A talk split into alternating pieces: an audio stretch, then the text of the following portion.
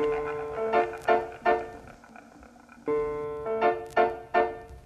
the scene unfolds, young girls, 13 years old, expose themselves to any tongue they can hate. Got more. 反派影评每周更新。大家好，我是海老鼠，我是吴奇，我是波米。农历开年啊，阳历的2月份也正式开始奥斯卡的颁奖季了。而我们这个月第一部聊的就是今年奥斯卡的一个大热门的电影《月光男孩》，一部黑人同性恋题材的电影，请的也是好基友吴奇和海老鼠，也是原来南方系的两位干将啊。我是因为先认识的海老鼠才认识的吴奇，然后后来呢，也是认识吴奇之后，才更加深入的又认识一遍海老鼠。其实他们两个是很好的朋友，这个一对 CP 在我们节目当中的第一次组合出现啊，就聊这么贴话题的月光男孩啊。然后呢，新年也欢迎大家关注我们的反派影评微信公众号。都知道上周的春节档的几部大片杀的是难解难分，我们在公众号也更新了所有春节档的电影的影评5+1啊，包括韩寒的《乘风破浪》，周星驰跟徐克的《西游伏妖篇2》，以及包括大闹天竺还有成龙的《功夫瑜伽》《健忘村》，甚至是2月1号刚刚上映的动画片《了不起的费利西》我们也更新了，这些都不会再做长节目。那下周我们也有可能会独家推出这个春节档的综述的点评，那么也欢迎大家可以关注。那接下来呢，来介绍一下这个影片的信息。月光男孩，首先呢，这个片子是获得了第89届奥斯卡的8项提名，应该是在所有的获提名的电影里面排名是应该是和《降临》并列第2。那它提名的包括了最佳影片、最佳导演这2项最重要的大奖，以及男女配角的提名，那分别是男的那个毒贩的饰演者和女的是男主角母亲的饰演者。分级方面，这片子是 R 级，格式这片子是 2D， 然后是数字拍摄，但据说它模仿了3种胶片的质感，这个我们之后有机会展开。国别是美国，出品方很有意思，一个是 A24， 还有一个是 B 计划，也就是 Plan B。 那么它的编剧和导演都是黑人导演巴里詹金斯，也是一个生于79年，应该不算太老的一个新生代的导演。然后之前他只有一部长片，也是黑人主演电影，叫做《忧郁的解药》。基本上这个片子采用的摄影这些主创也全都来自于之前的那个长片。然后他的另外一个编剧叫做塔瑞尔·麦卡尼，他和导演都是在这个故事的故事背景迈阿密的黑人街区长大的。除了编剧导演之外，在主演方面，这个男主角是由从小到大3位不同的演员饰演的，从小到大分别是艾利克斯·希伯特、艾什顿·桑德斯和崔凡特·罗兹。另外就是刚才提到的获得2个奥斯卡表演奖提名的男配角马赫沙拉·阿里以及纳奥米·哈里斯，其中阿里还参演了今年提名最佳影片的另外一部黑人电影《隐藏人物》啊，而这个纳奥米·哈里斯大家比较熟悉的是，他最初应该是在《加勒比海盗》里面演女巫，这个看过的应该都会有印象。这个片子因为没在院线上映，所以聊一下资源情况，强烈是建议等待高清资源出了之后大家再看一遍，或者说之后北影节、上影节有这个条件，大家可以去银幕2刷，如果能够北影节、上影节放映这个片子的话。因为现在的资源都是所谓的评审版，它底下为了遮挡流出来的水印，怕人查到这个资源，时不时的还会有这个大幅的黑条遮挡，而且本身的画面也是一个 DVD 级以下的这样一个画质，姑且是一个尝鲜版本啊，仅好于这种枪版的版本。然后在监制方面很有意思，刚才提到了它的一个大的出品方是 Plan B，那么自然 Plan B 是布拉德·皮特的公司，所以这个片子的监制之一就是布拉德·皮特。而且很有意思，他监制或者制片的电影，这是第7部拿到奥斯卡最佳影片提名的了。他作为演员才只获得过2个表演奖的提名而已。最近一次他作为制片提名是去年的《大空头》，配乐都是一个人啊，同样的团队。然后上一次获奖也是应该就是4、5年前的《为奴12载》也是黑人题材，也是 Plan B。 那么皮特其实上一次表演奖的提名已经要追溯到9年前的返老还童了，所以你看看他还是干这个比较热衷。然后首映日方面，这片子是去年的9月2号特柳赖德电影节进行的首映，成本是500万美元，现在的票房在北美，仅仅在北美上映是1840万美元。如果奥斯卡奖能斩获一些大奖，应该按照常理还会涨不少，颁奖季电影会对票房有很大的促进作用。这就是这部影片的信息。接下来我们还是进入到打分的环节，我们先请吴奇谈一谈。就我本人对这个电影没有太大的感觉，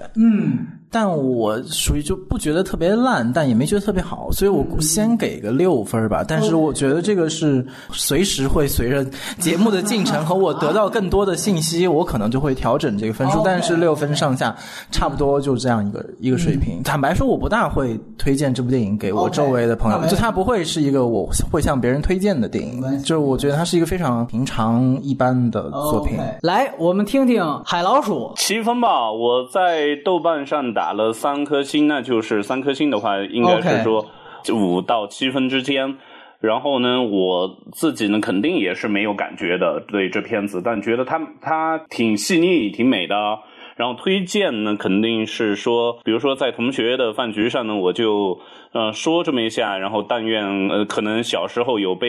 霸凌经验的同学可能会有兴趣吧。 OK， 我的打分呢正好在你们俩之间，是 6.5 分。这边呢我觉得它故事比较简单，但是摄影上是有点想法的。主题上呢我们先不用投机这个词，起码它主题是讨巧的，这个也是它能够在颁奖季热门的一个原因。然后呢个别段落我觉得有亮点，但是整体来讲如果放在影史维度应该没有它什么位置。我是推荐给首先关心颁奖季的人看，很多人是确实围绕着奥斯卡看片，那这个作为一个大热门，那你确实得必看。那二来呢就是LGBT 人群是可以关注的啊，当然是不是感同身受呢这个因人而异，我可不敢打保票，这我也不知道。所以说呢这个就是我的一个打分情况。然后今天我们的具体流程呢，先分这个影片的亮点和问题，然后呢在外延环节呢我们可以先聊聊黑人街区电影的这样的一个概况，包括甚至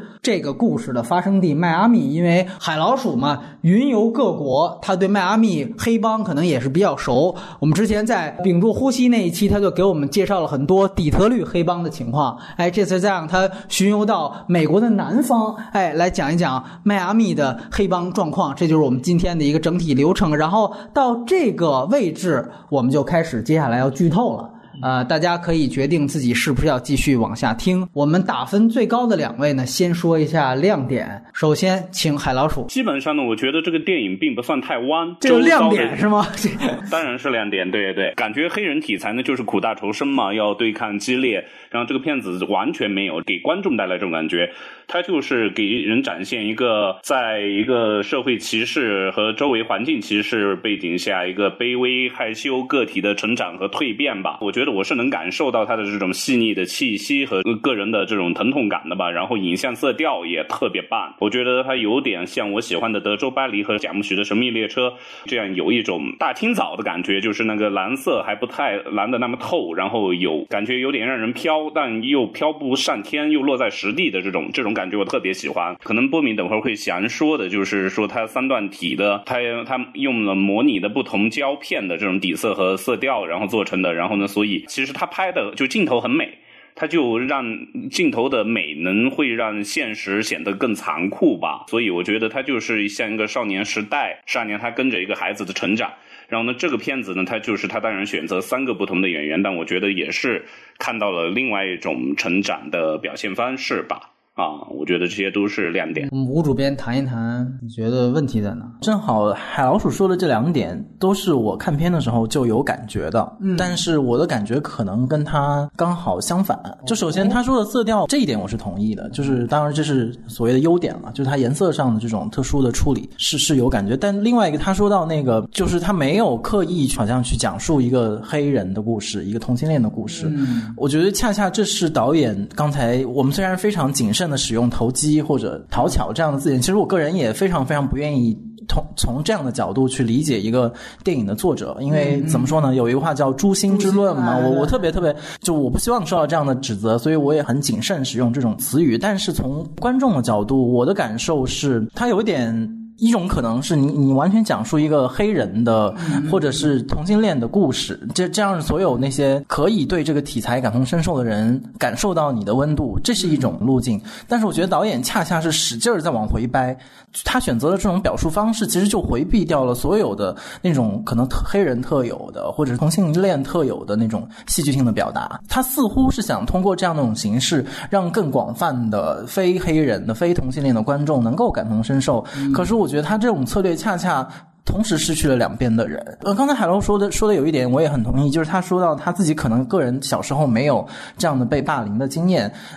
其实我也没有，但是我在影片的第一部分其实我是感同身受的。一个家庭当中这种小孩对大人，包括他第二部分对学校这个勾勒，就是在我看来他其实只是描述了一种弱者的处境，就这个弱者不因为他是黑人或者因为他是同性恋或者因为他出生在一个贫穷的街区，因为那个时候我看到的是他这个人性格上他有一些善良或者软弱的部分，我觉得这部分是其实是所有人都可以感同身受的。但是恰恰是这个电影它所展现的这个，刚才波米也提到它的社会环境，它的城市的环境，它当成长过程当中遇到的具体的所有的给他造成这种外在的压力，它都是社会性的，它也都是和他的黑人身份和他的同性恋身份密切相关的，所以这两者是你不可能拨开来看的，就是你要讲述一个普遍意义上的弱者的故事，与此同时你是不可能回避他在具体的社会语境下遭遇的这种社会环境具体的历史时间空间对他造成的这种挤压。也就是说你要说他弱，你得告诉我为什么，然后你不能说我为什么那部分我差不多得了，我给你3个片段3个细节给你展示一下，那个弱的部分你慢慢去进入吧。我觉得观众是进入不了的，哪怕我非常想进入，其实我的看这部电影的那个情绪是越来越，就是那个情绪值是往下走的，随着它3段式。第一段的时候因为是小孩嘛，一个小孩的视角，我不管你是黑人小孩白人小孩，我用我小孩的视角和眼睛是可以是容易共振的，对对对。但你慢慢长大，你在学校 OK， 可后来你突然摇身一变变成了一个黑帮，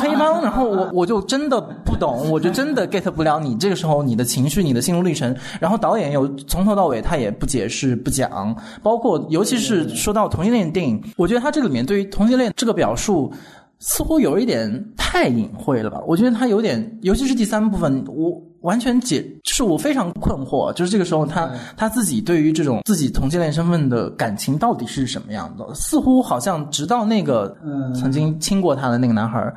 对对是有这么一个，直到等他出现的时候好像他才恍然大悟，原来我对啊，恍然大悟原来我是一同性恋啊。我就觉得我不能进入这样的感情，我觉得他这样就非常简单和或者说简约的把它化约成这样3个片段，这样3个演员来演，我个人完全不能入戏。对，我觉得这是我对这个片子最大的，如果要说缺点的话，我认为是在这儿。对，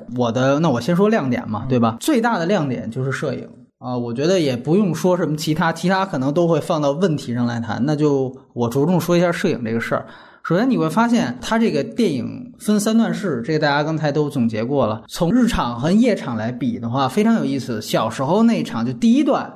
是典型的日场夜场几乎是一个2-8开，日场是占大部分在第1段里面，夜场只有2场是有关于他母亲的2场戏，只有那2场戏是夜场，然后就是剩下的都是日场。然后在第2段就变成5-5开了，一半是夜场一半是日场，大家可以回忆一下，对吧？然后到第3段变成了8-2开，80%都是夜场，对吧？就包括最重要的是他跟他的初恋情人最后在另外一个城市的重逢啊，只有1场戏是日场，是关于他母亲的，也就是说颠倒过来了。第1段是只有关于他母亲的是夜场，第3段只有关于他母亲的是日场戏。按说这个片子是基本上对于环境的描写是非常非常少的，但是你会发现在每一个日场戏当中他都强调出了这个迈阿密的这种阳光的暴晒。那么他使用的其实就是非常简单的过曝，他用了过曝的这样的一种手段，尤其是第二段，你会发现，男主角在街头上被两个黑人，就是后来他复仇的两个黑人取笑的那场戏啊，基本上就非常非常明显。也就是说，他在仅有的一场日场戏当中的外景，哎，他体现出了这一点。当然，可能你也会看到，在虚焦的时候，背景会有那种棕榈树啊那样的一些，但是基本上，对于迈阿密来说，只体现了这样的一个最强的一个特点，就是阳光的刺眼。然后在运镜方面，你会发现这个片子跟大部分电影都不一样的是，这个片子是通篇都是运动镜头，一直在手持啊，甚至都不是推拉摇移，就是手持。然后只有在三段比较应该说是出现关键段落的和解的时候，会变成固定镜头啊，很多人都说这个导演是这个叫黑人版王家卫，待会儿也请两位可以谈一谈这个问题啊，包括跟春光乍泄是不是可以比一比什么的，但是呢，我觉得如果说怎么得出这个结论，我也一直思考怎么得出这个结论，可能基本上 OK， 好像这个晃是让人们想到了杜可风，确实如果你要联系他之前的作品，可能是有这样的联系的，但是我想说，确实这个晃对于这个电影来说，并不是一个完完全全的耍范儿。首先你会发现，这片子开场就是一个2分钟的长镜头，其实就是处在一个运动当中。除了人物运动，他跟着走之外，有的时候两个人在一起对话，你会发现他最多的一个镜头就是旋转镜头，哪怕人物静止，这个镜头也一直在动。那么最基本的一个镜头语言大家都明白，就是当镜头晃动的时候，尤其是这种手持制造的晃动感的时候，不用斯坦尼康，那么会营造出一种不安的感觉呀，或者说是这个主角这心理的这种迷茫啊，或者说这种焦虑啊，或者说这个环境整个的不安全感。总之，这种晃动的镜头对于消极情绪的传达是非常通顺的。那这个当然也不是什么特别了不起的事情，这个任何一个学过电影语言的人都会明白。但是你和电影的文本结合在一起，这个片子就很有意思了。就是刚才说到它第一段可能静止的镜头，就是他和毒贩坐在海边上，毒贩第一次给他讲出母题的那一段台词，就是关于奔跑的黑人月光的那一段台词。那一段的时候，整个通篇的一直在运动的镜头停了下来，变成了固定镜头。第二段最关键的段落当然是他第一次的出柜，也就是第一次了算是打飞机，那么那个镜头也是突然一下子就静了下来，变成了固定镜头。而第三个更不要说，就是他跟他初恋男友在最后的一个重逢的段落，变成了一个传统的正反打。普通的类型片基本上是通篇都是固定镜头正反打，比如像吴先生这样的戏，那 OK， 只有中间比如说最激烈的那样的一个追逐段落，他可能会用一个手持，会用一个这种运动镜头。哎，你看这个片子正好反过来，这个其实是跟主人公所处的环境，在黑人街区不安全感，包括整个成长的这样的一个心绪的不安定感是有很大的联系的。而且你也会发现，这个片子确实它的镜头是跟人的，他没有做任何的环境交代，他的主要景别选择都是近景，甚至是特写。你会想到类似于索尔之子，像包括也是颁奖季提名表演奖的第一夫人，他们的镜头的这个选择套路都是一样的。那当然你也会发现这种跟人的，还有另外一种视角上的，比如说第一段，我不知道很多人是不是都很喜欢的那个有一点像男主角受洗的段落，就是在海洋里面，然后镜头跟水平线是一样的。在那个镜头你会发现，其实整个运动镜头基本上就会呈现一个摄影机的拟人化。大家想一想，如果在那样一个镜头的时候，我不是在水里，我是在高处拍，就像比如说拍沙滩那种片子一样，那么一下子它就会旁观视角、客观视角，然后看这两个人的变化。但是当你也在水中的时候，就像把观众也带进水中的时候，这个时候实际上你是这个故事的一部分，这个进入感会非常的强，然后拟人感会非常的强。然后很有意思的就是第二段里面那个手淫的段落，其实是第一次也出现了一个俯视的镜头。那个俯视镜头是这个电影里面应该是唯一一个俯视的镜头，当然也是固定镜头，你可以想象有点像是就是从月光的角度去照这两个人，待会儿我们说它的色彩的时候也可以联系起来。然后很有意思，在那一场手淫的段落之后，我想请大家注意一下，在两个人手淫已经结束，然后两个人在海滩继续对话，以及后来那个开车送他回家的那个段落的时候，镜头都是在后面，也就是从后面去拍他们。我们一下可以想到断臂山也是从后面去拍两个人，这个营造的是一种偷拍感，它其实强化出来的是这一段感情的禁忌性，就是像禁忌之恋一样，我偷偷摸摸的。包括你看最后两个人开车回家，这个镜头是在后面，也是配合着摇晃的镜头，就好像我在后面偷偷的去看这两个人到底发生什么，这种禁忌性是通过这种镜头语言传达出来的。然后当然最重要的就是色调的母题，这里面我们想强调这个片子的最重要的一个色调主题就是蓝颜色。奔跑的黑人那一段，毒贩给他讲的那个故事里面已经提及了这样一个母题，蓝色成为了这个片子的主色调，而且在这个片子里面，蓝颜色可以被解读成冲突与伤害的一个色彩的代表。我们注意看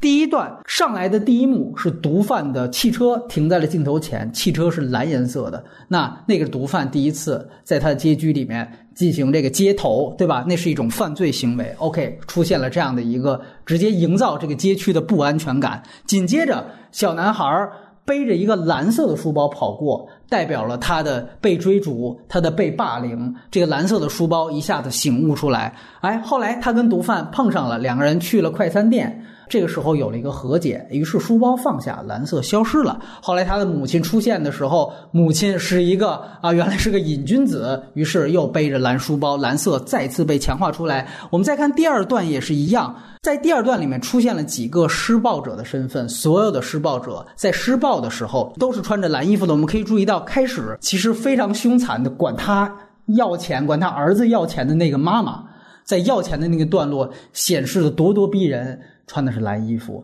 随后他的初恋为了不被另外一个老大霸凌，所以对着男主角对他大打出手。那在大打出手的时候，男主角的初恋也穿的是蓝衣服。那到最后更不用说复仇的男主角，当他决定要复仇的时候，他穿了一身蓝衣服。复仇的那段戏我觉得拍得非常好，就是他用椅子砸那段戏拍得非常干净利落。我们可以注意到他冲进去的时候，所有的教室的环境的母题的门框都是蓝颜色的，然后穿过的一个大概是营造出来的那种教室的光，但其实他显然做了一点调色，变成了蓝颜色的光。那个蓝颜色光打在了黑人的皮肤上，达成了那种大家在就这个片子的海报看的那种效果。只有在那一幕基本上能达到那个效果。然后最后当他被逮捕的时候，蓝色的警灯闪在他的身上，蓝颜色一直都萦绕在整个第二段关于施暴者的这样的一个母题当中。而在第三段我们注意到，蓝颜色变成了一个伤害的伤痕一样的一个母题的颜色。我们发现第三段里面最大的一个特点，如果大家再看一遍或者仔细拉片的话，发现里面有一场刚才说的唯一一场第三段的日常戏，就是母子和解的那场戏。那场和解其实有了一个不加遮掩的色调渐变。你会发现开始的时候，你注意观察这个男主角对他母亲怨气很深的时候，他的整个脸上的头发和胡子都是蓝颜色的。那个时候我第一次看，我以为是我资源有问题，或者是我以为他是变坏了之后就染了一个蓝头发干脆。但后来我发现不是，当后来他的母亲也是跟他诉衷肠之后，两个人有了一个和解拥抱的时候，你会发现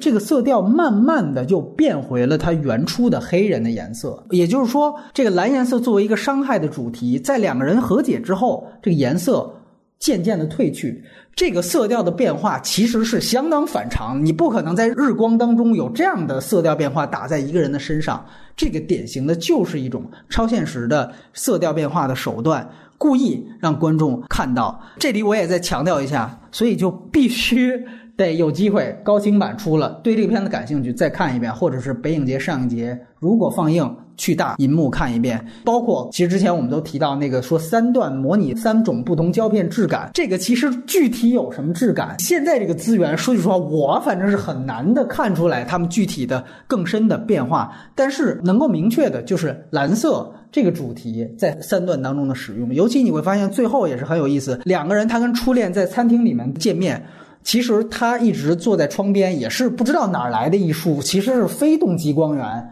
就是在他身上有蓝色的轮廓光，但是到最后两个人和解回到屋子里之后，这个蓝色的光就消失了。我们再聊聊景深的选择，你会发现整个电影其实是前景深加面部特写，刚才提到的就像第一夫人一样，索尔之子一样。那这里其实有几个作用，我觉得第一点就是说，首先前景深它能营造一种超现实感，说白了就是一种去纪录片感、去纪实感。我不跟你告诉你我这个街区具体是什么样的，我给你来一个大全景，告诉你远处的黑人都在贩毒、吸毒，都在打砸抢，不，我没有这些东西，它其实是消除即时感的。另外一点很重要的就是说，它其实营造了一种有点梦幻的这种感觉，这个就是超现实感的其中的一种。就尤其是打飞机那一场戏啊，我们看，但其实我觉得是它摄影上最大的一场亮点。首先它是模拟月光，银色的光打在了男主角的面部，你会发现这里面它利用黑人的面部的肤色和光线，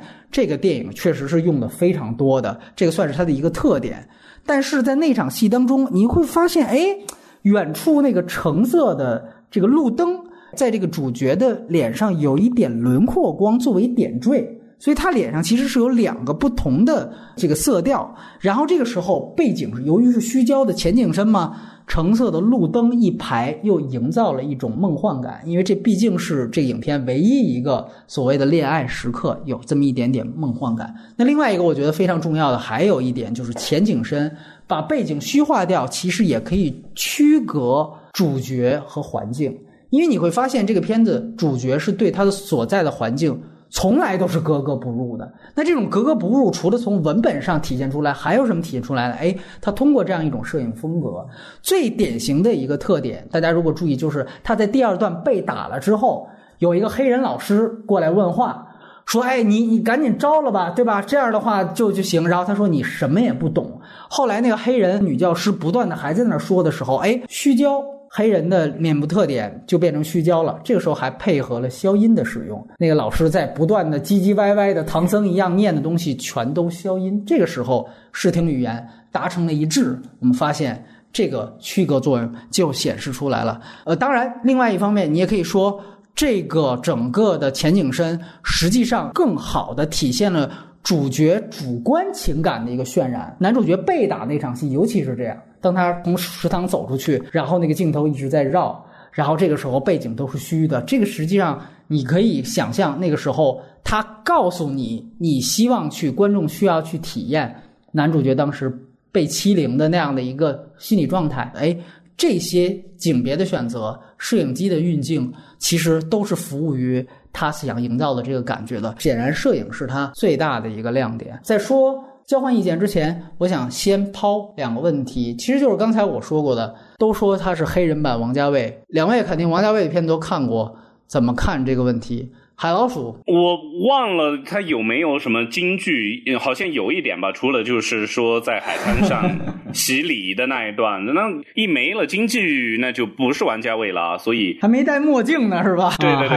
啊。但是呢，杜可风式的风格，刚才波米剖析了这么多，然后确实你要说他有一点那个王家卫，特别是王家卫在美国拍的那个《蓝莓之夜》，我觉得是有这种感觉啊。都有蓝色是吧？对，都是蓝嘛，对啊，对，都是那种那种就是天还没亮的时候的那种蓝，在我看来就仅此而已吧，我不觉得挺王家卫的，对，蓝莓之夜好像还不是杜可风摄影的，我要是好像没错的话，好像还真不是，真不是，对，那时候他俩已经掰了。那你觉得，比如说和《春光乍泄》比呢？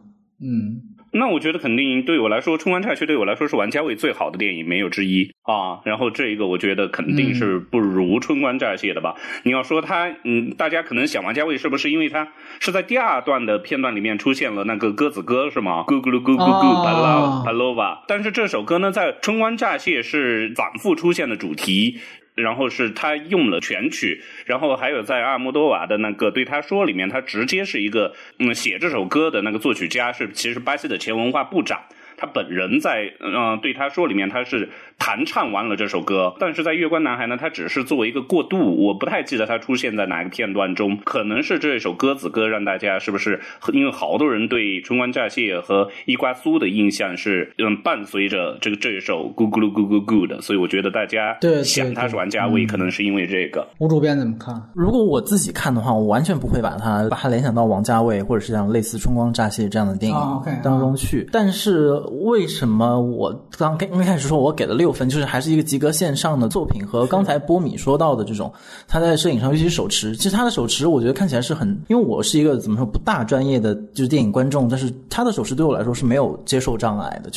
就甚至在某一些片段，尤其在后面的片段我忘记了他是手持，就是我觉得这样。但是王家卫的那种视听语言是你永远忘记不了，他永远是一个巨大的存在在这个电影中，对，在这个电影当中他的电影语言还是很顺畅，不管是他的比如手持还是这种颜色。刚才波米提到一点很有意思，就是你提到的那个就是他的景深的运用和他人物的性格，人和社会之间的这种格格不入的感觉，从这点上我也觉得他不像王家卫。我从这点电影当中他的视角是多多少少站在同性恋的那一边，就是他是同性恋感知到的世界，他是同性恋感知到的情绪。张国荣爱的就是梁朝伟，就是这个东西是他主观的无限的放大，但是在这个电影当中，首先他的剧作的文本，包括刚才波米分析到的他的视听语言，作为观众你始终进入不了这个人物的内心，其实你从头到尾你都不知道这个主人公他是怎么想的，他也就像台词上他没有什么表现，行动上我认为他的表现也非常的，你说克制也好，或者是有限也好，我不知道这个背后肯定有深意，当然这个深意我们一会儿可能造外延或者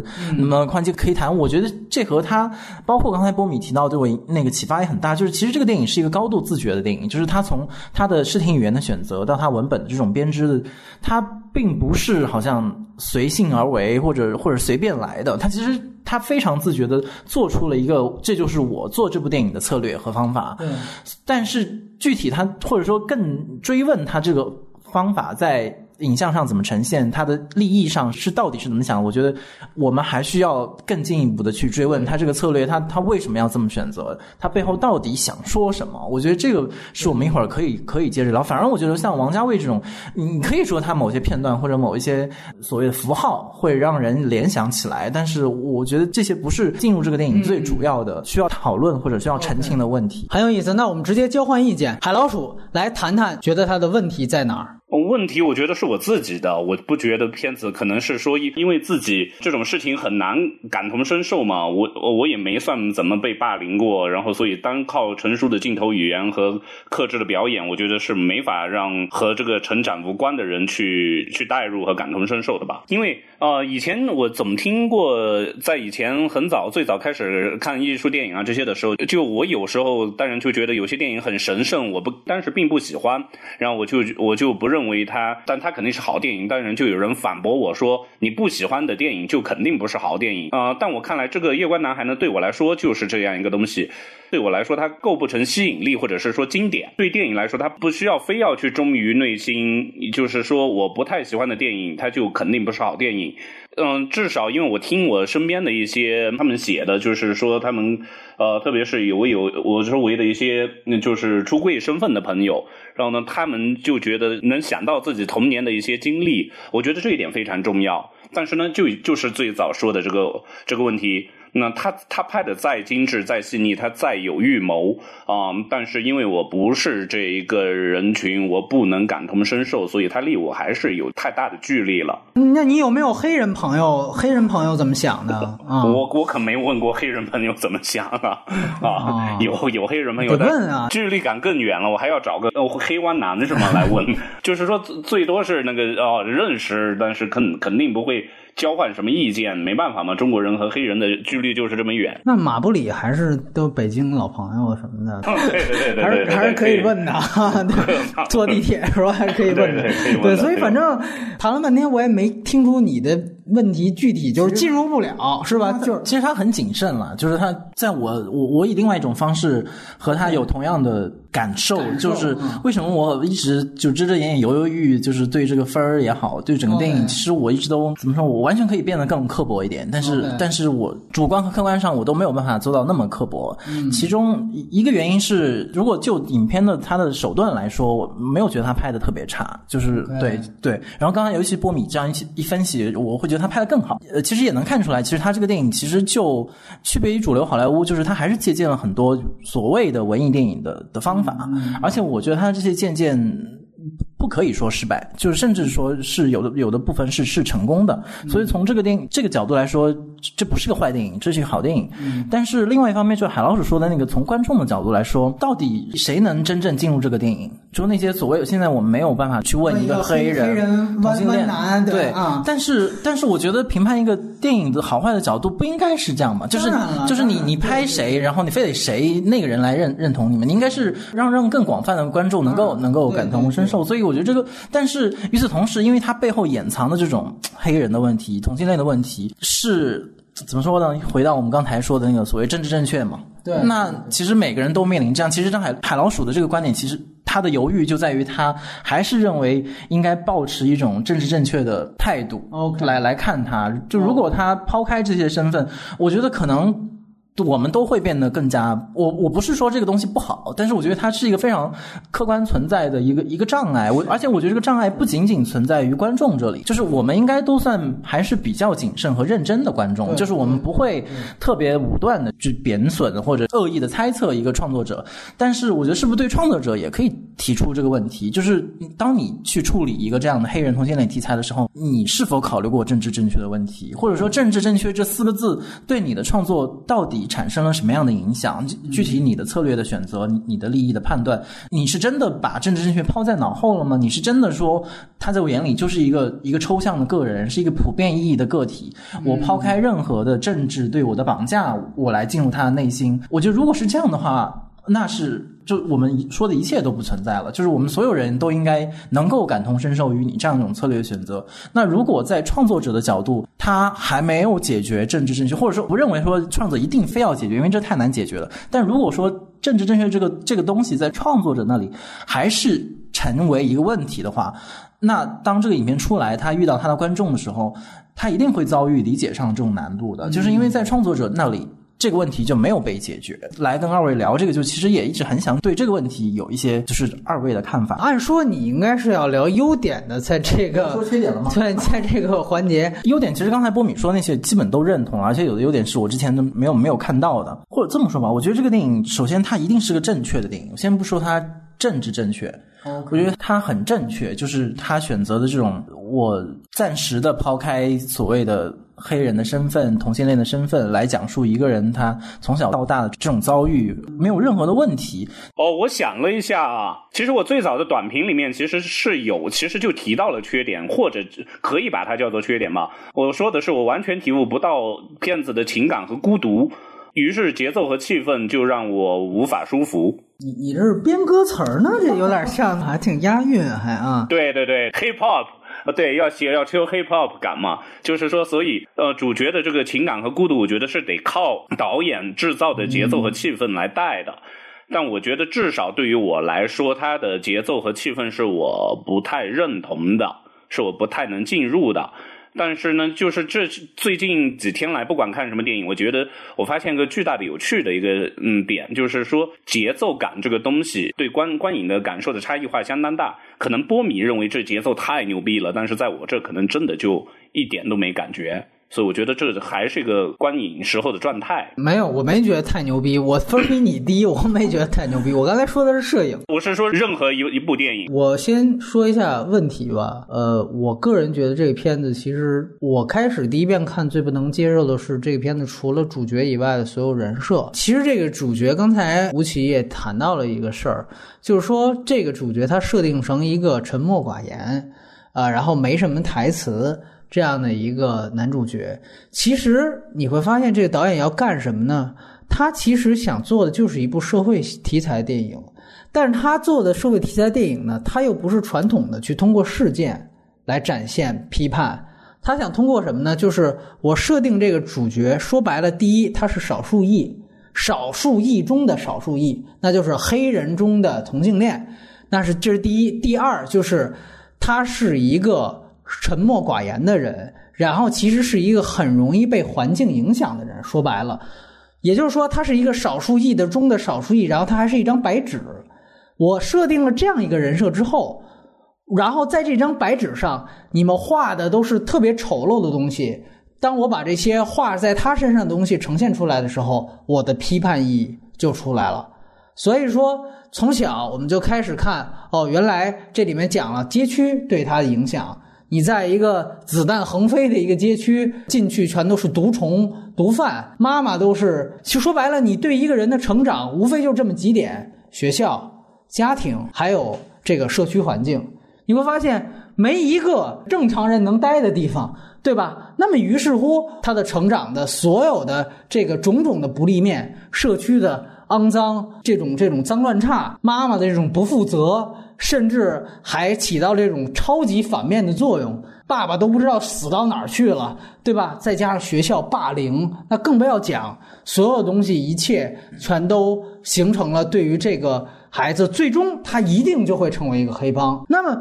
从这个角度来说，的确这个设想作为一个社会题材片是一个另外一条道路，这个道路是不同于一个传统的我通过讲一个熔炉这样的事件，哎，把这个社会批判一番，那显然是比大家看了10000次的这个东西要高级。但是另外一个程度来讲，那你牺牲掉的其实就是人设呀，这是一个白纸的人设，他只会受到客观影响，今天他妈跟他闹一次，于是乎后来他就出现一个什么反应，明天学校的这个人对他大打出手，所以他就怒了，他就复仇。你看他的所有及时反应全都是绝对受客观影响的，这个自己的这个整个的主角，由于他又只截取了他其中3个很小的片段，他没有截取这个人的一生，这个人的一生也不是什么名人，他还真不是乔布斯，所以说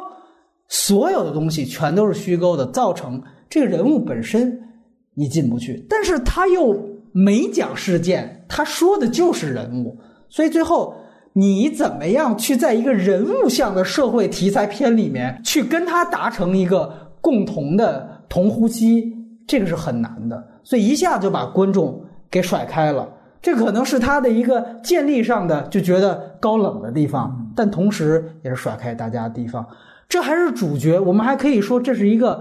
双刃剑，但是配角基本上全都是为了成就主角的。你会发现这里面配角2点总结8个字，就是雷锋太多，和解太快。雷锋太多主要就是指第一段毒贩夫妇无缘无故，为什么帮？就我们知道像在这种，大家可以想象这种脏乱差的，每天都有人可能横尸街头的这样的一种最差的最差治安的环境里面，这种男孩太多了，多了去了，每天可能哪儿就死了。大家去看一看，待会儿我可能会详细提及真正关于黑人街区电影的一个鼻祖级的电影，叫做《街区男孩》。那真的是包括后来的冲出康普顿这些，那太正常了，这个就是那种环境下的一个非常正常的一个反应。那这样菩萨心肠的人，他怎么可能当毒贩呢？对吧？你既然想在一张白纸身上写出脏乱差，那怎么会出现又这样2个雷锋一样的人物？你这不是自相矛盾吗？这个还退一步，第二就是这个人他帮他到底有没有自己的一个人格？好好想想这个毒贩，他在演员工会奖拿了最佳男配角，应该也很有可能拿到奥斯卡的男配角奖。那按说是个很吃重的人物了，你看看这几年历届男配角奖，那都是什么人拿到，对吧？瓦尔茨、小丑，都这样的人才能拿到，那几乎都是主角呀。但是你看看这个角色，他里面除了一个台词提到了说你恨你的母亲，我也恨，除了这样的一个小小的背景台词信息量之外，这个人就没有了。说白了，这个配角是一个功能性的角色，而且只在第一段出现，非常的苍白，你只能说他是一个高道德，一个雷锋，但是他还贩毒，很欠妥，你也不能说他是 bug， 就是欠妥。然后另外一个就是为了给这个男演员加戏，因为阿里算是这里面最有名的一个角色了吧，而且估计人家要不承诺我给你猛加戏你能冲奥，人家不会来演这么一个片子。现在不是也冲奥了吗？为了给他加戏，最难看的一场戏我看不惯，就是他在第一段里面为数不多的一场夜景，就是他去那个街区把男主角的妈妈从车里揪出来，说你为什么吸毒，骂了一顿，然后他妈妈说啊，你现在要养我儿子了，你又卖给我毒品，然后他妈妈就走了。之后这个镜头就留在那儿，跟着这个毒贩在那儿哭，莫名其妙，就感觉我受到了良心的谴责啊，这样那样。然后第二天这个小男孩又找到他说那个我妈是不是吸毒，说是，你是不是贩毒了，是，然后走了。然后他又在饭桌上又在那儿哭，又在那儿表现出这种良心的谴责。你这个人本身是没有故事背景的，你的故事是什么？比如说我贩毒也可能是因为被逼所迫啊，我背后可能是我爸爸当时怎么着欠人钱，或者你有这样一弊故事，对吧？我不得不干这件事情，但是我看到这小孩之后，我发现了我童年的样子，或者说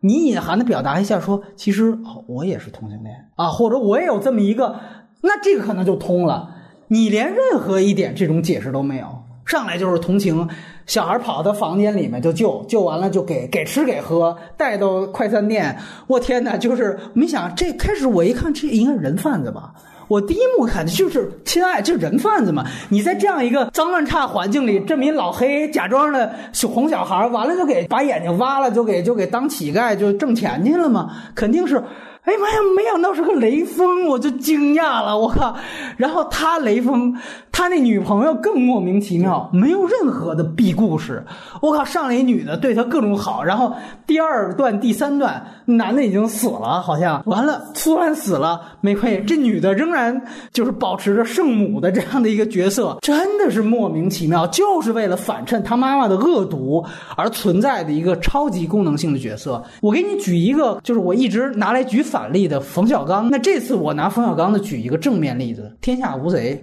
就是天下无贼，你去看也是一对夫妇，天下无贼里面刘德华跟刘若英，他俩为什么大惯偷一下子就变好了，要帮王宝强，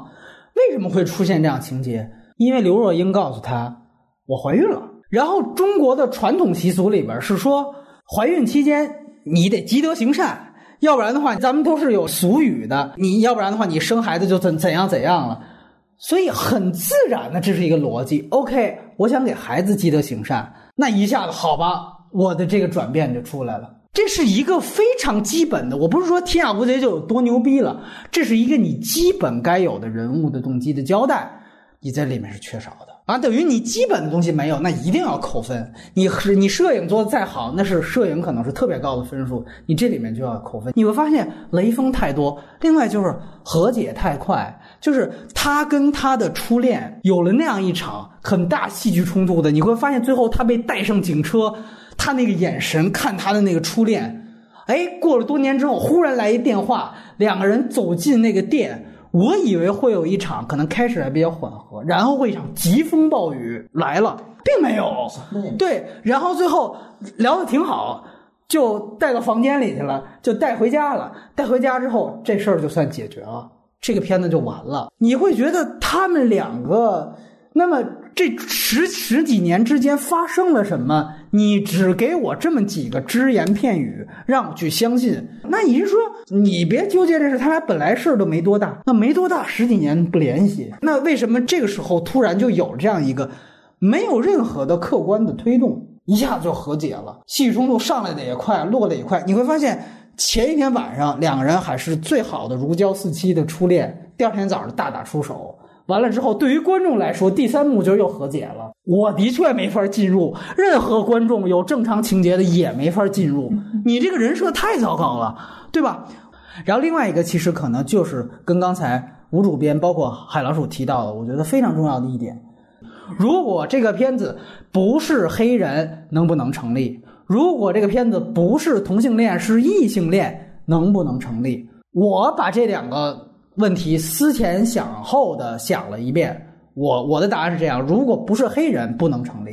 不是黑人是成立不了的，不是同性恋我觉得基本上没啥问题，原因是在这儿，就是首先刚才提到了，他哪怕利用黑人的肤色色调，他建立一套美学系统，这个就必须得是，这个是为黑人量身定做的。而且这更何况迈阿密那个黑人街区，这个是有很大特点的，虽然他没有表现的很这个具体，这些其实都是必须要有这个题材才能成立的。但是同性恋说句实话，校园霸凌无非它延展出来的一个事儿就是禁忌的之爱，然后变成了校园霸凌。禁忌之爱其实有很多种禁忌的方法，比如说那罗密欧与朱丽叶式的这个禁忌的矛盾是两大黑帮家族仇杀，对吧？这也可以成为你们两个人不能在一起的，偷偷摸摸的，这个都可以。这个同性恋不是一个必须要的东西。那再一个就是说校园霸凌，那我们看到原来哈萨克斯坦那个片子，我最喜欢的一个关于校园霸凌最近几年题材就是和谐课程。太多了，你不一定非得要去讲得是这种同性恋他才会有的这种。我觉得他是你兄弟，你们俩是好哥们儿，对吧？你就让好哥们儿，你就揍他，你不揍他我就揍你，这种情节也是大把的出现啊，在所有的这种校园题材的电影里面，校园暴力题材里面太多了。这个东西我觉得就说白了还是得问，就像原来我们经常问一些第六代也好，一些独立电影也好，问你的一个问题就是，如果你不是少数民族，你这故事能不能成立？如果我发现也能成立的话，你就是在博这个少数民族的同情分。刚才吴主编也好，海老师也好，他们很谨慎，因为觉得政治正确是要遵守的。我可能我就会想，你是必须要有的，不有不行。这个故事好。我认同黑人这事儿，我认同同性恋这事儿，我不认同。这个可能我也对于导演我多说两句，因为我要做这个节目，我去看了他之前的处女作那个长篇《忧郁的解药》，大概是一个$13,000拍的一个学生作业质感。其他的不说，你一下子明白哦，为什么大家说他是黑人版王家卫。里面那个片子更王家卫，是对于王家卫的一个拙劣的一个算是模仿吧。但是另外我想说的一个重点就是，你可以看到这个导演詹金斯，他对于这种社会热点题材的这种切入，那个可能是更加生硬的。他当时是要体现一个什么呢？那个片子是讲旧金山，也是讲俩黑人谈恋爱，但异性恋谈恋爱在旧金山。然后呢，忽然一下子就要扯到旧金山，因为当时那个片子好像问世前后啊是次贷危机热点吗？然后呢，就扯到了这个旧金山关于这个房租租金问题，这个关于大资本家和这个贫富差距这个问题上了。但是他从前到后都是一个小清新的一个关于两个人谈恋爱的事，他怎么样硬扯这个热点呢？就两个人在街上也不知道搬了什么东西，在那走，然后发现突然有一个门脸儿，其中几个可能这种跟北京这出租车司机的这种人设比较像的几个大哥，在这个门脸里边在这儿批判呢，在这儿骂社会呢，在这儿愤青呢。于是乎这俩人就驻足停下来了，镜头就直接给进去了，然后就无缘无故插了一段10分钟的关于旧金山贫富差距问题的公知大讨论。我去，惊呆了，我说大哥你这怎么回事？然后后边之后这两个人设之间谈恋爱的时候也时不常的就开始蹦这种公知的事儿，然后最后你会发现，等影片滚字幕的时候，到最后还出现说啊，我们要为了这个旧金山的这种穷人的这种租赁的权利要抗争，还打了个网址。我就想，是不是您这$13,000这个资金是从他们那儿拿来的？最后得硬拐到那儿。如其不然的话，我就觉得这个确实是实在是太生硬的这种关于社会热点的加入。然而那个片子就因为那个片子他得到了一些比如说独立精神奖的这种提名，然后芝加哥影评人奖这种提名，于是乎可能就有了被布拉德皮特可能有这个资金去拍月光男孩，于是乎这一步步就上来了。所以你说他是不是这个政治投机？反正我觉得他一直挺会讨巧的，倒是真的，一直挺会算计，倒是真的。只是第一步算计的手法太生硬了，那个真的是看得我太尴尬了，那尴尬症。但是这一步显然纯熟很多，但是你细细的去想这个文本，这个必然性，我觉得还是他唯一一点，他之前的一个优点，我觉得也带到这片子，就是他的对于演员的调教很不错，表演都挺自然。这个是如果你要是非得特别感兴趣啊，你也想去看那个忧郁的解药的话，我真是耐着性子看，我分了3天在三段看完的，因为我看片子不快进，所以我就是分了3段，我就看不下去，我就暂停，然后我就干别的。我耐耐心心的看完，我觉得它唯一的优点就是因为学生作业，如果大家有这种经验的话，特别容易最大的出戏的点就是业余演员这个表演啊，我看5分钟，有的时候国内拍那种学生作业真的是尴尬死了。这一点导演有天赋，你看他无论那个片子还是这个片子，这演员表演都非常自然，都是不知名的演员，基本上都不知名演员，这个说明导演有一手，所以这个确实是他天赋要肯定。但说句实话，那些刚才提到的缺点，这个一定要说。所以说我觉得，当然另外一点投机历史，我们要说出品方就是布拉德皮特，这个之前提到的这个大空头啊，切的热点是这个次贷危机。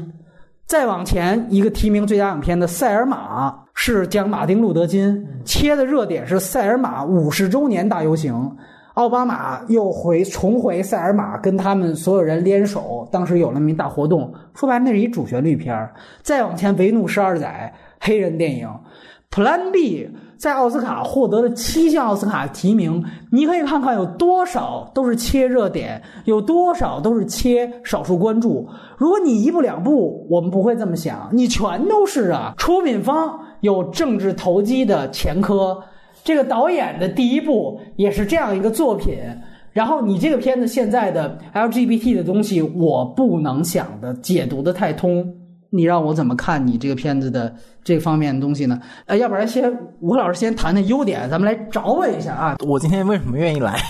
我最想听的就是刚才波米说的这一段啊。对优点那个，就是最开始我为什么说我还可以进入他说的那个童年的视角，而且我看第一段的时候，其实我内心当中有一个期待，就是我期待他用特别好莱坞的主流好莱坞的方式，你把这个人的故事给我讲清楚了，就是这个弱者他为什么是这样的性格，他未来的人生发生什么，就是你可以讲一个特别俗套的那种最后有极力煽情你不得不哭的一个故事。 OK 我接受，因为我承认我中了你政治正确的圈套，你讲了一个这么弱的一个人，但恨不得感觉现在全世界所有的那种对啊，所有弱势群体都在他一身上集合了，然后他又是那样一个可怜的性格，他不说话，然后受气功，对啊，所以我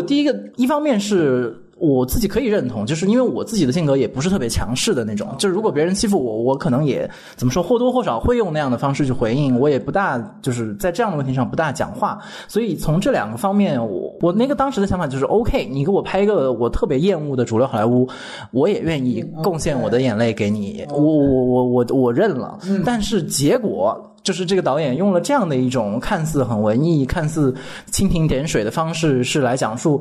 那我就开始纳闷了，就是所以这是我的一个情感的转折。回过头来说优点，其实我想说的那个优点其实也正在于此，如果这个导演他想做的就是给你讲述一个完全的弱者的故事，一个抽掉了所有他的种族他的性别他的社会环境，你完全把这些 OK 你这些我都不关注，就我不是要拍一个社会环境的批判片，我是一个高度抽象的知识分子化的艺术片化的对于这种普遍人性的关注，我可以接受这种，就是刚才波米提到那个问题，是我一直在想，就如果他置换成就不是一个黑人的故事，不是一个同性恋的故事，如果他还可以成立，如果他是这样的初衷，或者说我的问题就是如果他是这样的初衷，我认为这个这是我没有办法对这部片子 say no 的一个最大的原因，就是对，如果这真的是他的发心，就是这是他对于世界的理解，就是不管什么同性恋什么黑人，他只是要讲一种纯粹的弱，就是一种纯粹的弱者，只不过刚巧人与社会人与环境的这种， 对，他刚好就是他刚好在美国的这个街区出生了，他这一切都是巧合，但是他这背后巧合他也是可以辐射到很多人的这种就是在不同的人生时刻那种无助感，那种就与世界的巨大的隔阂，或者说你说他是一个关于弱者的预言，如果在这个意义上，这也是为什么我从头到尾都很保留我的看法，给6分这样的。如果让我说优点的话，我也只能说到这儿。尤其是建立在刚才波米把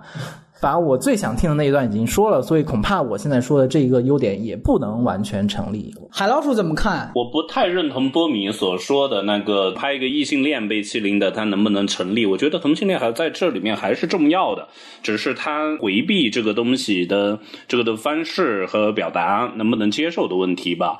至少从身边的感觉来看，比如说有人说他能够想到童年的一些故事，我觉得那就说明他是有用的。然后再加上他会让我想起一些中学时候的事，比如说我也会想，就是说比如说班上有个娘娘腔，然后如果是这样的角色，他其实常年也是被我们其他同学所欺负的。但是他不一定是同性恋啊，对吧？娘娘腔不一定是同性恋。没有，我真觉得这个话是不是不能说？后来的事实基本证明都是。我们当然没有做过调研啊，也许人家没出柜呢，也许人家根本不是，然后就打我的脸呢。我也没太多的理由，就是说把这个东西讨论下去。但我觉得这个黑人同性恋这两个身份加在他身上还是可以的。因为我会这样想，还是刚才那句话，他其实塑造了三层关系对这个人物成长的这样的一个影响：社区环境，然后学校。以及家庭，就是父母，这里主要是他的母亲，这个三个环境都不会因为他是不是同性恋而改变。他母亲是一个瘾君子，天天管他要钱，他不是同性恋，这一层关系成立吧？成立。学校霸凌一直都有，我们不能说所有的异性恋从来都在学校没挨过打或没打过人，这扯淡呢，对不对？都有过，这个也是不会变的。另外就是社区环境，那当然也不会变。就是说它主要放在了这三个东西对于这个主角的影响，这三个因素，而这三个因素跟同性恋本身它是没有交集的，说白了，但是它跟黑人是有交集的。如果你要是在一个白人的富人社区，那起码社区环境这层影响就不存在了。然后你因此上一个贵族学校，你遇到焦虑可能是互相攀比或者怎么着，那也不会是这种东西，就一下子什么的就全都变了。所以黑人这个社区的这个事情是在我看来是必要的，因为你的主要在强调这边，你主要的这个对于这个主人公的影响是这三方面：家庭、社区和学校，它和同性恋身份是没有交集的。所以说这个是我坚持这个看法的一个原因。当然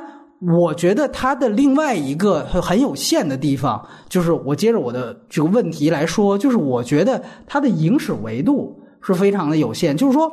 我们首先讲关于描绘黑人街区电影的片子，实际上在这之前有很多，这里我需要明确一个概念，不是所有的黑人电影都是黑人街区电影。就是刚才我们提到塞尔玛、维奴12载，他们都是有一个核心主题是黑白对立，黑人街区电影不讲这个，他们就是讲黑人本身的事儿。这里面我发现之前有很多朋友肯定月光男孩是觉得他有两点，第一，他是完完全全没有把黑白对立作为一个主要矛盾去讲，的确如此，这是这个片子的一个特点。第二就是说觉得这个片子它其实是讲了一个黑人本身的成长，那这个成长本身也没有说和白人的这个世界这个那个发生太大联系，这个的确如此。但是即便是在这样的一个黑人街区电影的维度下，这个片子也不是一个第一部。真正我个人觉得关于讲一个青少年在黑人街区下成长，尤其是在讲教育、家庭和社区环境对于一个青年最后改变的一个最著名的电影，91年拍摄的一个电影叫《街区男孩》，那个导演至今仍然保持着奥斯卡历史上最年轻提名最佳导演的记录。他当时拍《街区男孩》是他的处女作，他只有23岁。大家想想23岁我们都干什么，这个是史上最年轻的，也是第一个黑人提名奥斯卡最佳导演奖，然后也是到现在为止史上最年轻的。爱乐之城那个导演也挺年轻的，现在应该是32岁，但是相比街区男孩那个导演就也已经老很多了。街区男孩特别有意思，他是91年的，所以说当时台湾引进了那个片子，当时管他叫，我要记得没记错是黑人街少年杀人事件，还是这么一个名字，因为他跟孤岭街是同年的，确实非常像，这两个电影非常像。它可能不如孤岭街的地方在于它没有孤岭街那么长，所以它没有办法时间去展开更多的背景，但是本身它作为一个闭合的文本特别扎实啊。《机器男孩》我非常推荐大家看，尤其是作为一个23岁的一个小孩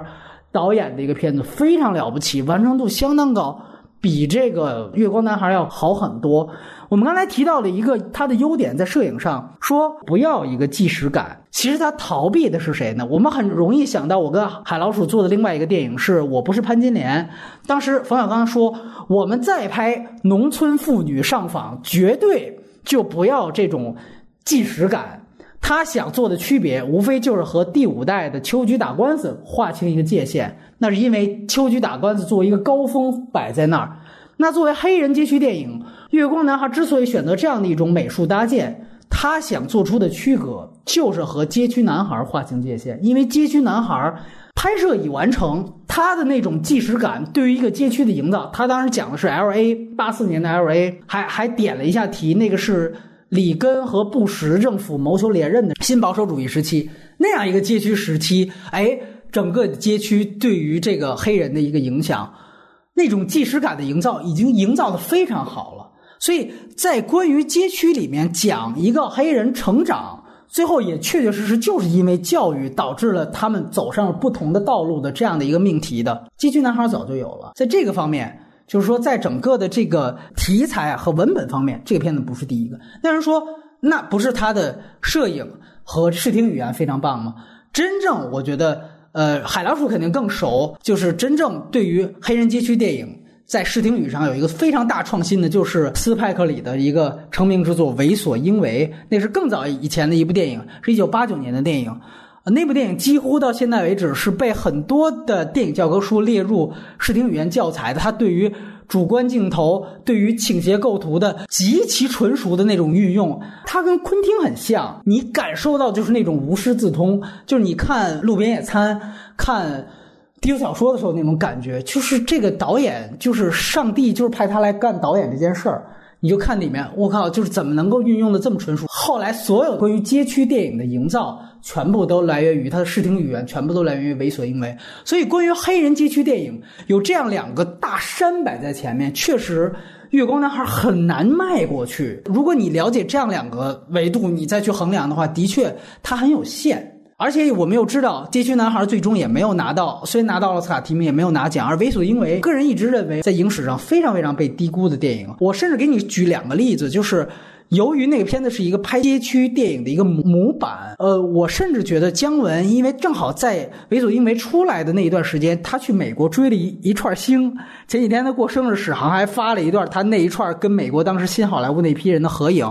我很怀疑他的杨灿的那个 Gloom 的那个角色最后的呈现方式，就那个结巴是取自于这个为所应为，因为为所应为里面就是有这样一个角色，然后那个角色本身就是一个，就其他人看似都是最聪明的，他是最傻的，后来发现哦，原来可能他才是最聪明的那种感觉，所有反讽都在那个傻子身上，一个结巴身上，我感觉其实有点影响。而最直接的影响是为所应为里面塞缪尔 L 杰克逊，他在里边是一个电台的 DJ， 然后不断的在话痨一样，我觉得那个直接就让昆汀塔伦蒂诺把这个角色呈到了他的低俗小说里面，杀人之前要背一段圣经。对，所以我觉得为所应为是一个绝对意义上被低估的电影，在各个方面。所以从这样的维度来看，月光男孩他其实没有太高的位置的。我们可能看到这个片子，哇，初来乍到觉得他这个好那个好，其实你会发现你往回倒一下都已经有了，这个是我想强调的一点吧。然后最后其实我们可以很顺拐的就来去聊聊外延的一个很想听听海老鼠这方面，他其实在这方面攒了不少料。反正今年就是报复性的增长嘛，那都是随便扫几个都是黑人题材电影，表演方面提名的是最多的了啊。我们看到丹泽尔华盛顿，潘妮爱恋我还没看啊，也是提名的是最佳女主吧，范蠡好像也最佳女配角也提名了，然后再加上隐藏人物是我很喜欢的一个，今年的这些黑人题材里面我最喜欢的是隐藏人物。哎呦喂，那我们也聊隐藏人物了，叫你啊，到时候我看看啊，到时候出去了月光男孩的就是说这个男配角就是波米挺不喜欢这个人设的，这个马赫沙拉阿里是我想说的一个，可能好多看美剧的观众都已经很熟悉他了，他是里面的就是国务院的一个重要的角色，叫做他演的角色叫做那个雷米丹顿，然后在里面简直是被塑造成一个就是男神一样的形象。这个东西呢又可以聊到就是说特朗普前段时间的限制穆斯林进入美国的这个禁令啊，是啊，嗯。然后马赫沙拉阿里呢，他在前几天的演员工会奖，他也是因为月光男孩，他获得了这就是最佳男配嘛。是。然后呢，他在台上，他就说了自己的故事，然后公开自己的穆斯林身份，然后呢指出人们应该战胜迫害，否则会面对战争的危险。然后他在里面的演讲，这就是拉票了嘛，这就是对，2分钟的发言我听了，其实我觉得他这个人的故事好有意思啊。他的原来的名字好复杂，我说我哪怕找到了英文发音我说不来的。他是一个圣经上的一个先知的孩子，然后他妈妈是基督教的受命教长，然后他自己就改信了伊斯兰，名姓从那个之前的吉尔摩改成了现在的阿里。然后他加入的这个社区，他就是一个是发源于英属印度时代旁遮普省的一个叫做阿赫麦迪亚伊斯兰运动。他加入的可能是一个社区还是个教派吧，所以我觉得他在荧幕上呢，他的这些事情还没有展现出来，所以我觉得这个演员以后挺值得关注的啊。好像是72年还是74年的吧，所以他以后可能会他形象真的好啊，所以在丹泽尔华盛顿以后，你看那个隐藏人物里也有他嘛，对吧？对。所以然后他在纸牌屋里面直接被塑造成一个就是白宫就整个华盛顿特区的一个就是男神的形象，所以我觉得这个演员以后挺值得关注的。然后这一年的在奥斯卡的这个提名的这些里面，纪录片都有几个都是也是黑人题材啊，特别是拍成了5集的那个辛普森OG 美国制造里面有好多内容，我觉得和这个月光男孩形成一个有趣的互文。对，我问你另外一个问题啊，就很有意思。第13修正案也是这次提名奥斯卡最佳纪录片的，那么里面提到了一个很有意思的一个问题，是关于今天月光男孩的故事发生地就是迈阿密，这就要聊到这个片子的一个故事发生地啊，很有意思。就是说我们一想到这个地方啊，除了热火之外，基本上在电影里面我第一个蹦出的电影那一定是埃尔帕西诺版的八脸，它是完完全全被翻到了这个原来霍华德霍克斯不是在那儿嘛，好像是在芝加哥卡邦嘛，然后就被翻到了这个迈阿密。然后之后呢，我们都知道迈阿密是有古巴难民，不断的难民。然后第13修正案里面其实还提到了一个就是不退让法，这个不退让法实际上是在整个全美是佛罗里达州率先实施的。这个不退让法其实就是说允许这个公民在受到威胁的时候开枪，而且开枪只要是正当防卫，就是而且是鼓励你无需退让，就不退让法嘛，是免除刑事指控的。这个法案呢，实际上最后导致了一个第13修正案那个纪录片里也提及了一个，就是一个小孩被杀的一个悲剧，一个黑人小孩被杀的一个悲剧。那也一度的让这个法案就成为了一个很争议的焦点，因为我们知道迈阿密由于它特别靠近古巴，它是在南方，所以说它相对来说可能在这方面持枪啊这方面各种方面确实是比较宽松的。而且去年有另外一部在金球奖上应该也拿到了一点点提名的，就是《军火贩》，当然那个是烂仔帮和宿醉导演拍的一个片子，乔纳希尔演的，也是发生在迈阿密，讲的就是他们在迈阿密这个走私军火的事情。所以很好奇你怎么看待这个迈阿密？根本就没去过迈阿密啊，但是确实迈阿密发生的事情挺多的。我就觉得最震惊的是以后可能都会被拍成电影的是，有一年不是说有个也是黑人，然后吸了毒，是一种没见过的一种什么药物吧，然后在街上真的变成了丧尸，然后就是把人把一个流浪汉给就是咬死了。然后再加上去年的出的一个事情呢，不就是说我们经常如果要转机的话，非南美要转机的话，会在劳德代尔堡，然后那个枪击事件也是在那，就是托运的行李到了之后拿出来打。然后呢，就是说，所以迈阿密再加上古巴，你说的这个角色，我们回看《月光男孩》这个男配角，毒贩他也是古巴人啊。对，他的古巴裔，他角色交代的时候，对他角色交代的时候也是。就跟埃尔帕西诺一艘船来的是吧？应该是对。然后再加上那个，其实90年代有一系列的电影，但是有个在电视台放，有个叫做《罪恶的芝加哥》，然后另外一个叫做《迈阿密的罪恶》我现在的印象已经完全淡了，但就是把迈阿密都是迈阿密风云很有名啊，那个美剧对巩俐啊，对啊，格里芬派瑞尔，对，美剧是陈冲，对，电影版是巩俐，对对对啊，对。然后还有个有趣的地方就是，除了阳光沙滩、古巴、黑帮、军火以外，它还是那个现在美国成人片的制片的中心，因为就是说加州好像有法案要求成人片一定要带套。这个东西呢，就是一年前有过一个 Netflix 出品的那个纪录片，叫做《辣纽约》，翻译的挺漂亮，《Hot Girl Wanted》。然后就是说，在好莱坞，在加州发展不下去了，他们就跑来迈阿密拍片然后所以，然后现在的很多能参加拉斯维加斯成人影片展的，出品的地方都是那个迈阿密，对，成人奥斯卡的都是迈阿密。OK， 行，哎，你看这他就比较了解了，对，哎，比较了解了。我们听听吴主编对这事儿怎么看？我听得挺起劲儿的原因，其实就是因为两位提到的都是非常具体的时间和空间里面发生的事情，不管它是现实当中的事情，还是影史意义当中的事情。这就决定了，虽然是外延，但是我还是回到电影，就是为什么刚才波米就是用黑人街区片这个影史的框架来看它，然后那它的历史地位和未来的可能性就很清楚。那从这个角度上，可以说，或者说我如果要看的话，如果我不把它看作一部黑人的街区片，对，我完全放弃这个视角来看这个电影的话，那我怎么来看这个电影？我觉得这可能也是一个可以说的问题。那我想说的其实就是说，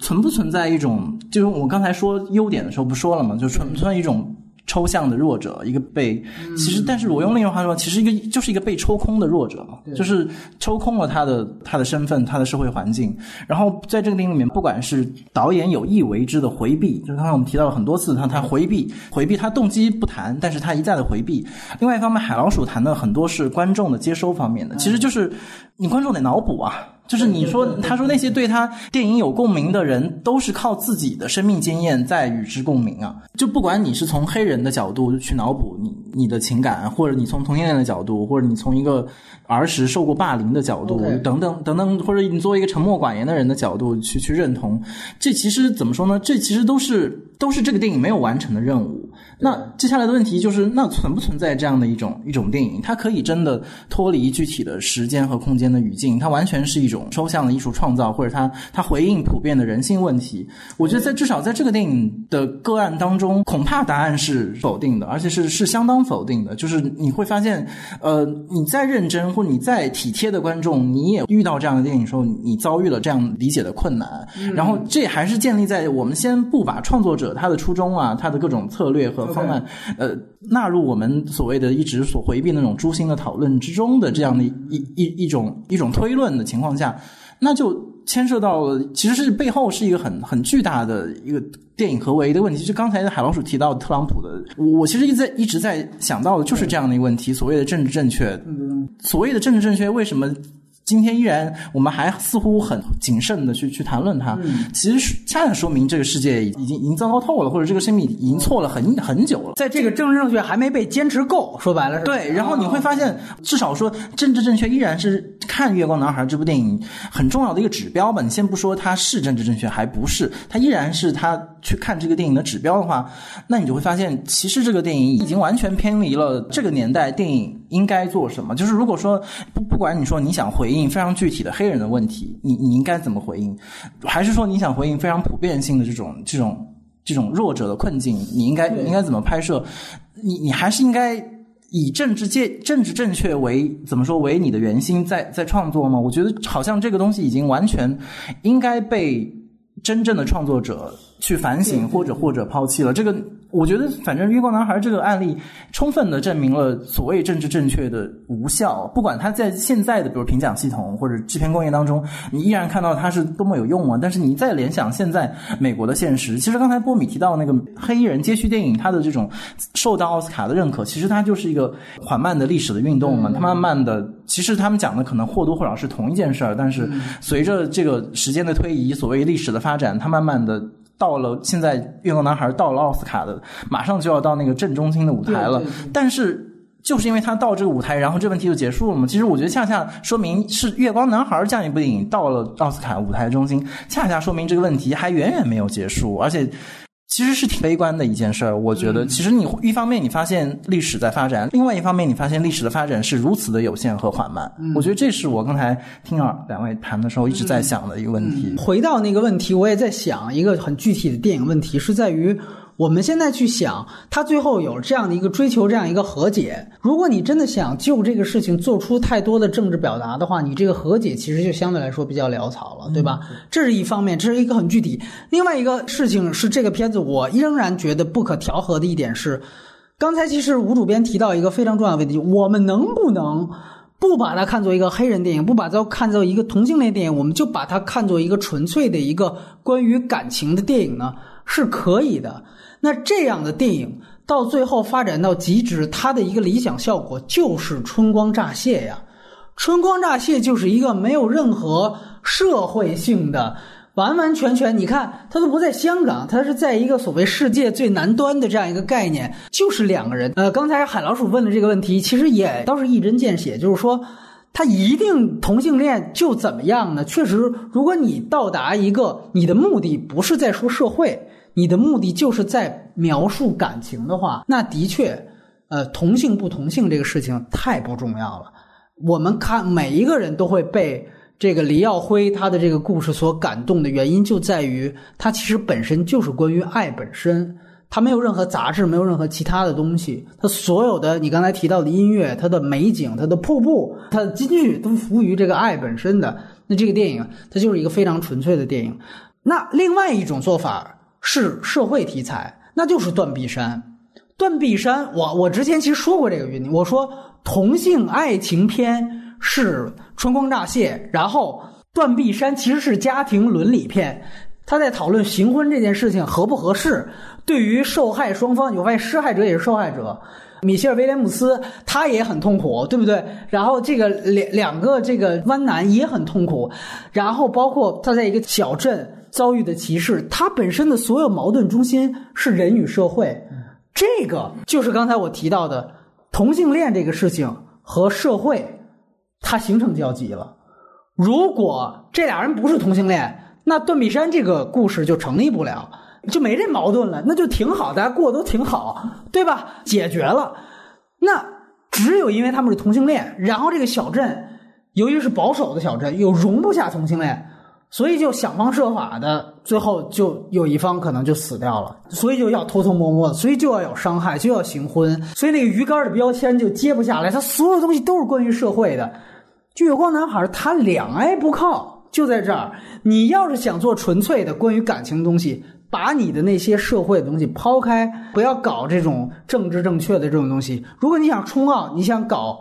社会题材，那么我们就得看看，你得把你的黑人题材跟同性题材怎么样跟社会都发生交集。另外一个我想强调的，我是想问海老鼠的一个事情啊。我在想他这个形式风格的时候，我也会想到是不是非得要非此即彼。我当时就想到了另外一个，我觉得是处理这种既不是完全写实主义，但是也是讲这种贫民街区，同时又有自己独立美学的是哪个片子呢？是意大利的格莫拉，是不是格莫拉那个？我觉得它在形式跟内容统一上是不是要更好一些？格莫拉还是一个那个纪实主义的那个达到一个顶点的东西吧，它整个甚至它直接是用了黑手党成员做了演员呐，所以这个东西我觉得是没得比的。它整个是说根据一个新闻故事，然后就是一个新闻报告文学吧，然后这样的一个东西，所以这个东西是没得比的。然后月光男孩呢，他还是一个关于成长故事，它着力点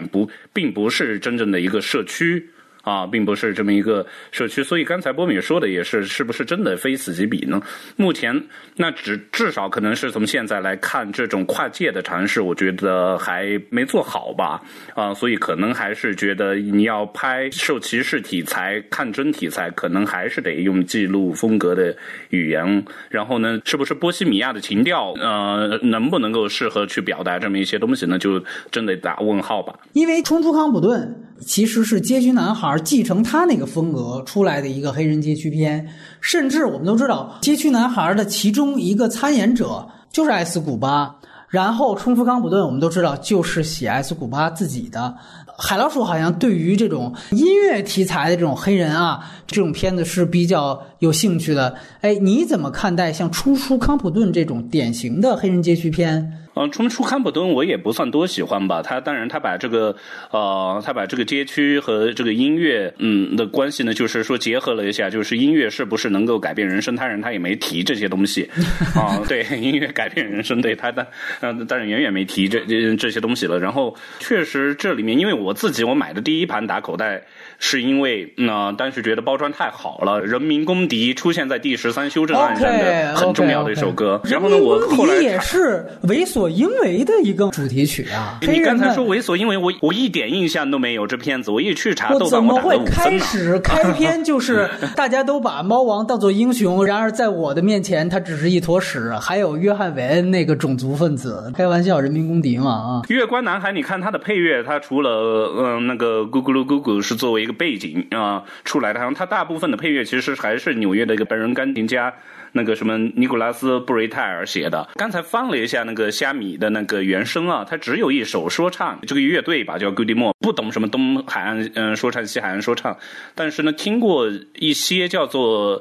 什么好像是肮脏南方吧，是不是有这么一个派别，就是说整个歌词都是充满了杀警察这么一些东西。然后我去查这个乐团呢，它是亚特兰大的，亚特兰大就是个南方说唱的大本营，包括也是斯派克里的。他不是在那个他们俩和他小时候的初恋同性伴侣的那一段，他不是有个点唱机嘛，他里面播放的那首歌叫做你好陌生人 Hello Stranger， 我觉得也是形成一个互文的关系吧。也是60年代的一个黑人著名女歌手唱的一首很经典的，但是偏爵士一点的东西吧。嗯，对，其实我也想说这点，这个是不是也能算作月光男孩的一个优点？我就现在就是在不断的在找优点啊，要往回掰一点。就是你看他其实，因为我们一想到黑人，尤其是只关于黑人电影，一定会想到说唱。对吧？一定会想到这种斯派克里这种东西很顺拐，但是月光男孩在这方面其实也挺保持克制的，就不再以这种说出挑的这种说唱的这种东西，就是对吧？你看《初出康普顿》基本上就是一个街区男孩加这个埃姆纳姆那个叫8英里吧，就基本上这两个片子的一个混合体的感觉。哎，你发现这个确实是不是也是？月光男孩想去故意要跟前面划清界限的一个东西，我觉得只是不适合吧，只是我觉得 hip hop 在不适合。对，但你也可以比如说让他塑造成一个，比如说长大了到第3阶段他就戴着一个耳机出来，然后对吧，然后就在那儿满嘴肮脏南方就开始了，对不对？也可以这种对对对对对对，又引发华人社区那个怎么抢劫华人，对又是亚特兰大那个华人商店的女店主开枪击退了3个劫匪，然后就说这些人是受一首我是如何抢劫华人的这个一首说唱的影响的。你刚才提到那一点还挺有意思的，就其实我当时看电影的时候，我就暗自猜测这个导演是不是坐在椅子上正在洋洋得意，就未来一定会有人夸奖我没有把黑人问题化，就是我没有用一个那样的视角去看待黑人，甚至我可能是怎么说，如果你从历史的角度上看，慢慢的一开始是那样黑的一个故事，然后后来黑色只不过是这个电影的一种颜色而已。你看这种对于黑人的，刚才我们说到历史进步嘛，所以它最后会变成，如果说它的历史地位的话，我猜测会不会变成这样，就是未来的人来看，这部电影是一个起点，就是它抛开了我们既往的对黑人是那样的 hip hop 或者是那种刻板印象，它把它当中打捞出来了。我觉得这很有可能的，未来它可能就是说，它其实有点像咱俩聊无期聊比利林恩，就感觉冲奥系的导演可能都在谋划自己片子之前，当然这个也是诛心了啊，就是都在谋划自己新片之前想，哎，我将来这个片子影史位置是怎样的。所以你也别怪我前面上来就扯这几个大山，因为我感觉他就是奔这去的，所以那我也直接拿这拍吧。就说第一，我不讲黑白冲突。你看这了不起了吧，起码比你那个隐藏人物强，对吧？那个还是黑白冲突，是海老师喜欢那个。第二，哎，我不来黑人的刻板印象，我不给你弄个嘻哈，弄个什么说唱，我这没有，对吧？第三，哎，我再来个同性恋这事儿，我就给你带。所以你会发现，它好像是设计出来的这么一个电影。这个确实。我们讲算计可能也好，但是可能有人买账也好，就他里面同性恋也没有很刻板印象，你发现没有？就完全的他们的形象和他们嘲笑他，无非就穿瘦一点的牛仔裤，或者是他们完全没有一般对于同性恋的那些描写。但是从这个角度上，我觉得未来人怎么说，我们显然已经控制不了。但是只是从你现在的眼光看来。至少在面对现在的社会环境，中国也好，美国也好，全世界范围的这种文化状况之下，出现这样的电影，我觉得导演如果他真的是秉持这样的价值观，我显然觉得他对于这个世界来说，他来得太早了。就如果真的说有一天所谓的黑白矛盾不再成立，刻板印象完全灰飞烟灭，政治正确完全已经被历史扫入垃圾堆，到那个时候你跟我说来了一部月光男孩，那全社会那欢欣鼓舞，大家都纷纷表示认同，我可以想象那种画面，但是我在现在我很难不把它推到算计那一面去。对，因为其实你要想到一点，就是还是拿街区男孩举例，因为它太重要了。就是街区男孩他其实也是通篇基本上没有白人的主要角色。哎，他那个片子我觉得特别有意思，91年他其实做到很多现在看都很超前的。他讲里面那个巡逻的警察，一般巡逻他们那种社区的都是一黑一白。那个23岁导演之所以能那么牛逼，也是因为他就是在拍他自己故事。贾樟柯拍小五就一样的，他拍他自己故事，他自己成长史，就是他出生的地方，然后都是一黑一白巡逻。然后他就讲那个一般黑人犯了事儿，两个警察下来，黑人上来就是特别的肢体的雷洋式的，咔咔就给你摁倒在地，不管你舒服不舒服，要最好能意外给你弄死了，那就少一祸害，少一未来的祸害那种。然后里边白人警察都特别客气。哎，你看当时我一看这片子的开头，哎，我觉得这个就很不一样。他在这儿生活，他肯定是最有发言权的，他呈现出来这样一种状态。但是你看后来你翻回去看，比如说刚才海老鼠提到的《冲出康普顿》，这是15年的片子，也是冲奥，出来一警察就是白人的，上来就是光上脚就踹，然后警棍就打，你就会觉得哎不对吧，你们拍都是80年代，也都是 LA 的黑人街区，怎么完全不一样的情况呢？那到底是哪个夸张了，哪个在这儿耸动呢？对吧？这个好像就一下子泾渭分明。但其实街区男孩他有没有对于社会表达？他有，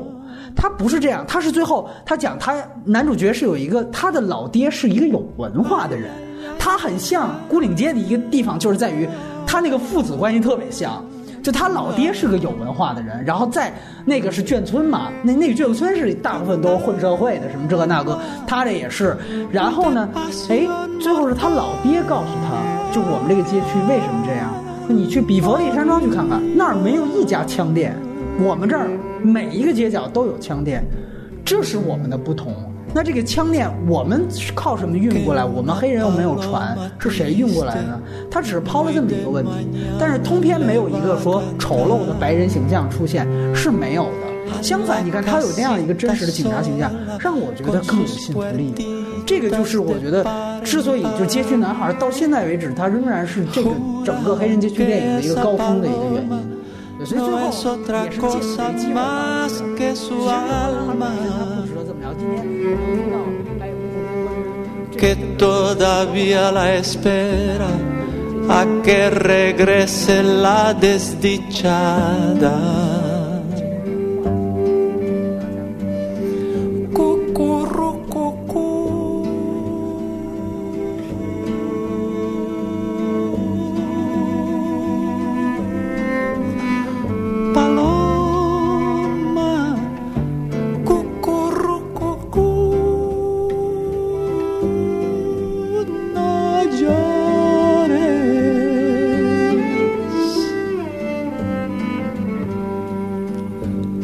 las piedras jamás.